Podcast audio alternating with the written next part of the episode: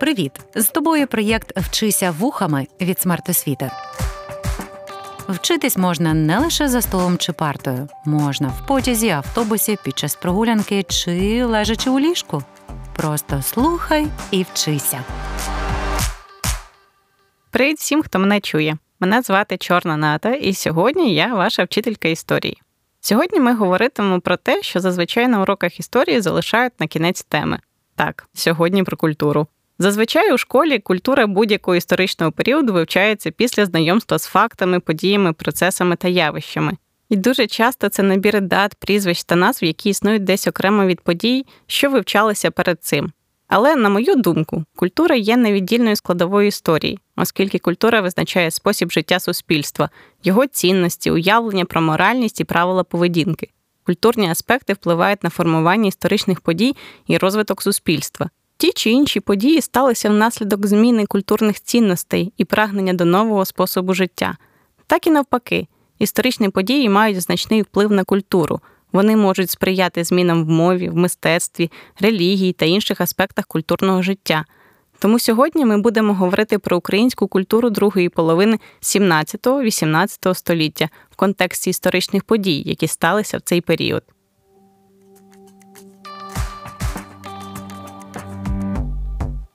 Друга половина 17-18 століття – період в українській історії насичений подіями, процесами та явищами.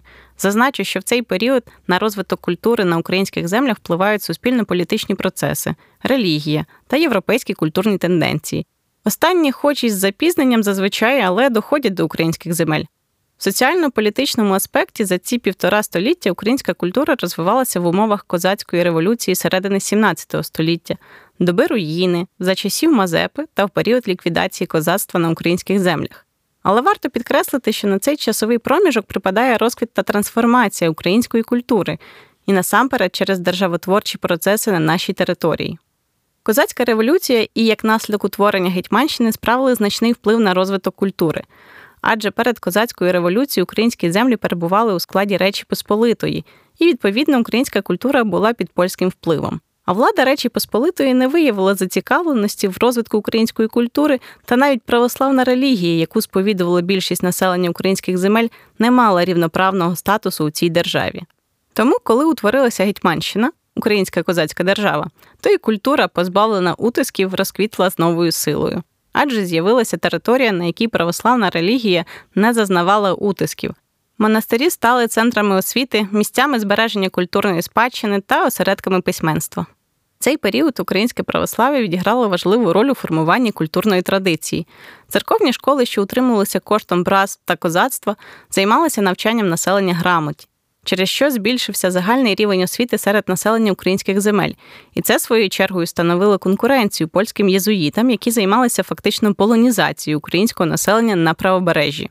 І ще однією силою, яка боронила самобутній розвиток української культури, було козацтво. Суспільно-політичні процеси, що розгорталися на території Гетьманщини у другій половині 17 століття, знайшли своє відображення у козацькому історіописанні. Козацьке історіописання почало активно розвиватися у 17-18 століттях, коли козацтво стало суттєвою силою на українських землях. Ці історичні твори були написані козацькими канцеляристами, які фіксували події свого часу, відображали важливі битви, дипломатичні зусилля та інші події, що стосувалися козацької спільноти. Одним із найвідоміших творів козацького історіописання є «Літопис самовидця». Сьогодні це одне із найважливіших писемних джерел української історії, яке відображає події Хмельниччини та руїни. Автором твору є невідомий сучасник подій, знаний під псевдонімом «Самовидець» або «Самовидець Київський». Цей історичний твір містить опис військових подій, дипломатичних зустрічей, переговорів, битв та перемог козацького війська під проводом Богдана Хмельницького. Він також розповідає про наслідки війни, розділ України між Річчю Посполитою та Московським царством, а також про спроби відновити козацьку державу. Ще одними важливими творами в контексті збереження козацької історії стали роботи Самійла Величка, сказання про козацьку війну з поляками та повість літописна про малоросійські та частково інші події. Це два важливі історичні твори його авторства, які відображають події козацького періоду в історії України. Перший твір відкриває для нас історію козацької революції, а другий – добу руїни. Перший містить детальний опис військових битв, політичних переговорів, а також наслідків війни для обох сторін. Другий – описи військових подій, дипломатичні відносини, зміни влади та соціального життя українського народу. Значний внесок в козацьке історіописання здійснив і Григорій Граб'янка. Його «Дійствіє призільної брані» – твір, у якому автор розповідає історію українського народу з найдавніших часів і до кінця правління гетьмана Івана Мазепи. Акцент, звичайно, був на козацькій історії – революція, руїна, Мазепа. Але ця робота матиме значний вплив на формування національної ідентичності українського народу, як і в цілому козацьке історіописання. Адже ці твори відіграють важливу роль у національному відродженні України у XIX столітті. Козацьке історіописання стане одним із засобів протидії російському культурному імперіалізму та засобом збереження української ідентичності. Козацькі історичні твори стануть підтвердженням самобутності української історії та державницької ідеї.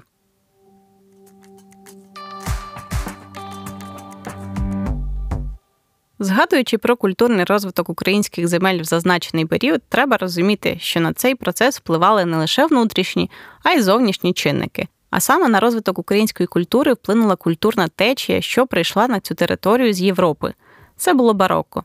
Запам'ятовуємо, що назва цього стилю в українській мові пишеться з однією літерою «К». Бароко – це художні стилі і культурний рух, який був популярним у Європі протягом 16-17 століть.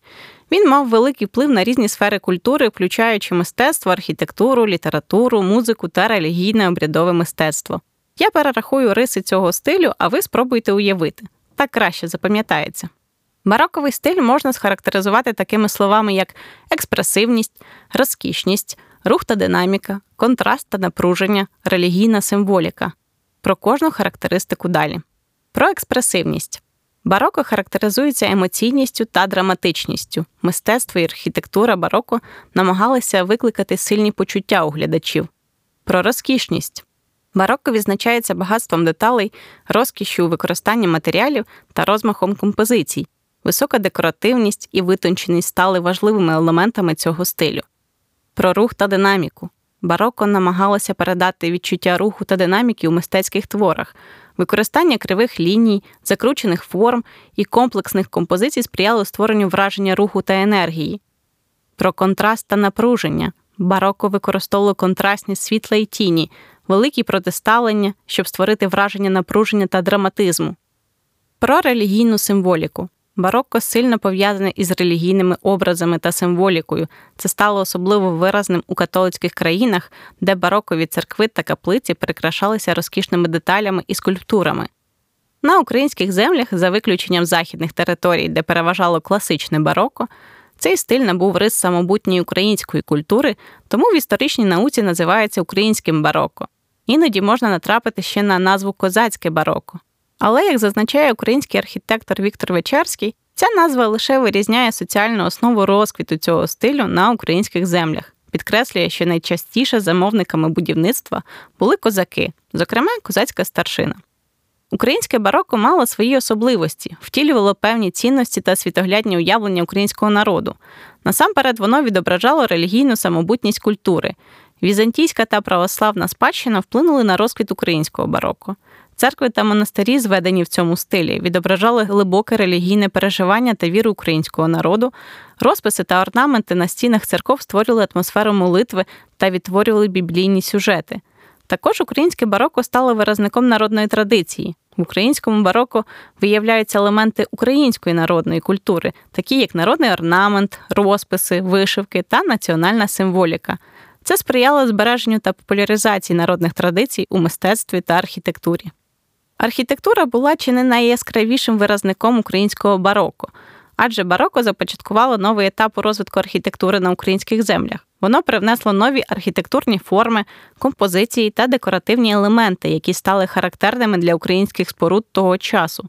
Церкви, палаци, монастирі та інші будівлі українського бароко стали не лише архітектурними шедеврами, але й важливими символами національної ідентичності.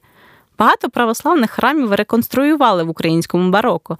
Зокрема, це Софія Київська, Успенський собор Києво-Печерської лаври, Михайлівський Золотоверхий собор, Спаський і Борисоглібський собори у Чернігові. Дуже багато нових барокових споруд збудували за часів правління гетьмана Івана Мазепи.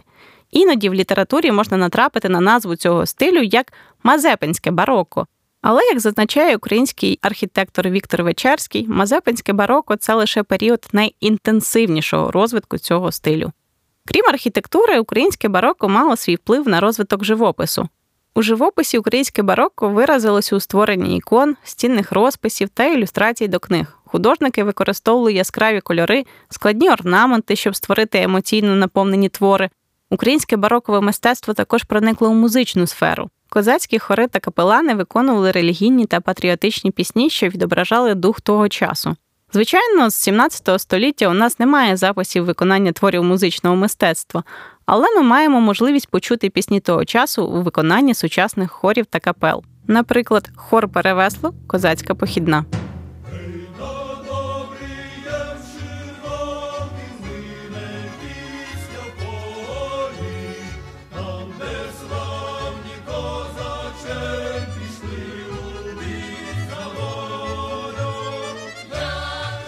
Бароко мало значний вплив на розвиток української культури, сприяючи розвитку архітектури, мистецтва та музики.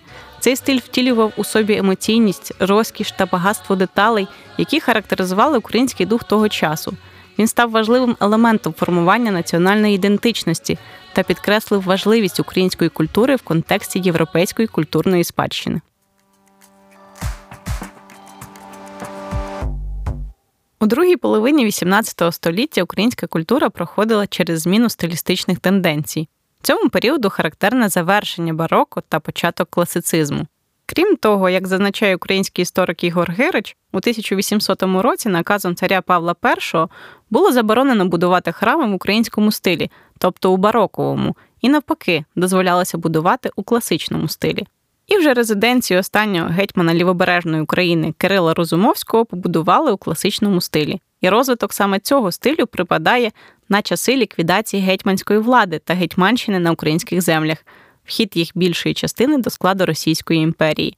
Класицизм як стиль, який виник у Європі і орієнтувався на античну культуру, знаходив своє втілення в українському мистецтві, архітектурі, музиці та літературі. Українська література в класичному стилі відображала ідеали гармонії, балансу та раціональності. Літературні твори цього періоду характеризувалися чіткими композиційними структурами, використанням класичних жанрів, строгими формами та вишуканою мовою. Письменники мали за мету показати велич українського народу, його мови через класичні літературні форми. Українська музика в класичному стилі стала виразним проявом культурної свідомості того часу. Композитори, такі як Дмитро Бортнянський, Максим Березовський та інші, творили симфонії, камерну музику та опери, використовуючи принципи класичної гармонії та форми. Вони розвивали українську музичну традицію, поєднуючи її з класичними засадами. Українська архітектура в класичному стилі відображала строгі форми, симетрію та гармонію. Багато храмів, палаців та будівель, зведених у цей період, були натхнені класичними архітектурними зразками. Вони мали вишукані деталі, колонади, пілястри та інші елементи класичної архітектури.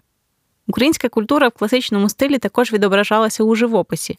Художники створювали картини з дбайливим урахуванням пропорцій, симетрії та гармонії. Це було особливо помітно в портретах видатних особистостей того часу, які були виконані в класичному стилі з вишуканою деталізацією.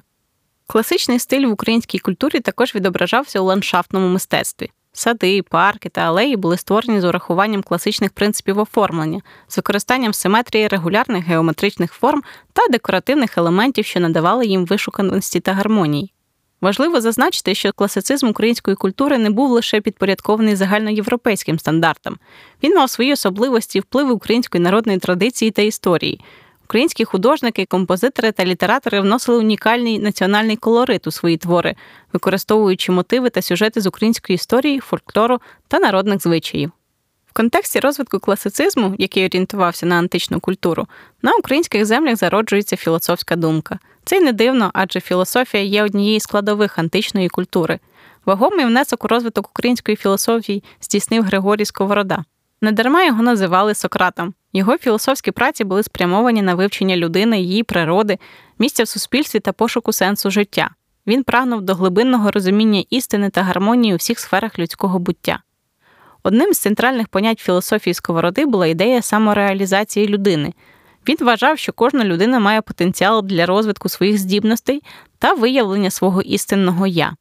За його переконанням, основою для самореалізації є пізнання себе, внутрішня гармонія та взаємодія зі світом. Сковорода також був відомий своїм поетичними творами, в яких відображався його філософський погляд на світ. Його поезія відзначалася глибиною думки, філософською рефлексією та метафоричними образами. Він став одним із перших в українській літературі, хто використовував притчі, алегорії та символи для передачі своїх ідей. Розвиток культури на українських землях другої половини 17-18 століть проходив в контексті послідовного панування двох стилів – бароко та класицизму. Вони були різними по своїй суті, але на українських землях їх об'єднала народна традиція, яка доповнила їх та збагатила. Розквіт бароко припадає на період становлення та боротьби за існування козацької держави – Гетьманщини, і називатиметься українським бароко, яке асоціюватиметься з козацькою добою, боротьбою за державність.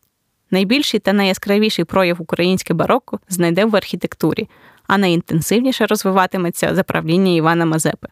Після правління останнього в найближчі роки на українські землі з Європи прийде класицизм, у якому народиться українська філософська думка і її найвідоміший представник – Григорій Савич Сковорода. І хоча в цей період української історії імперська влада ліквідовує козацьку державність, але українська культура не припиняє свого розвитку. Ба більше, українська культура, що активно розвивалася впродовж другої половини 17-18 століть, стане основою для початку українського національного відродження наприкінці 18 століття. Дякую, що слухали. Проєкт «Вчися вухами» творить громадська організація Smart Освіта за підтримки Educo Foundation.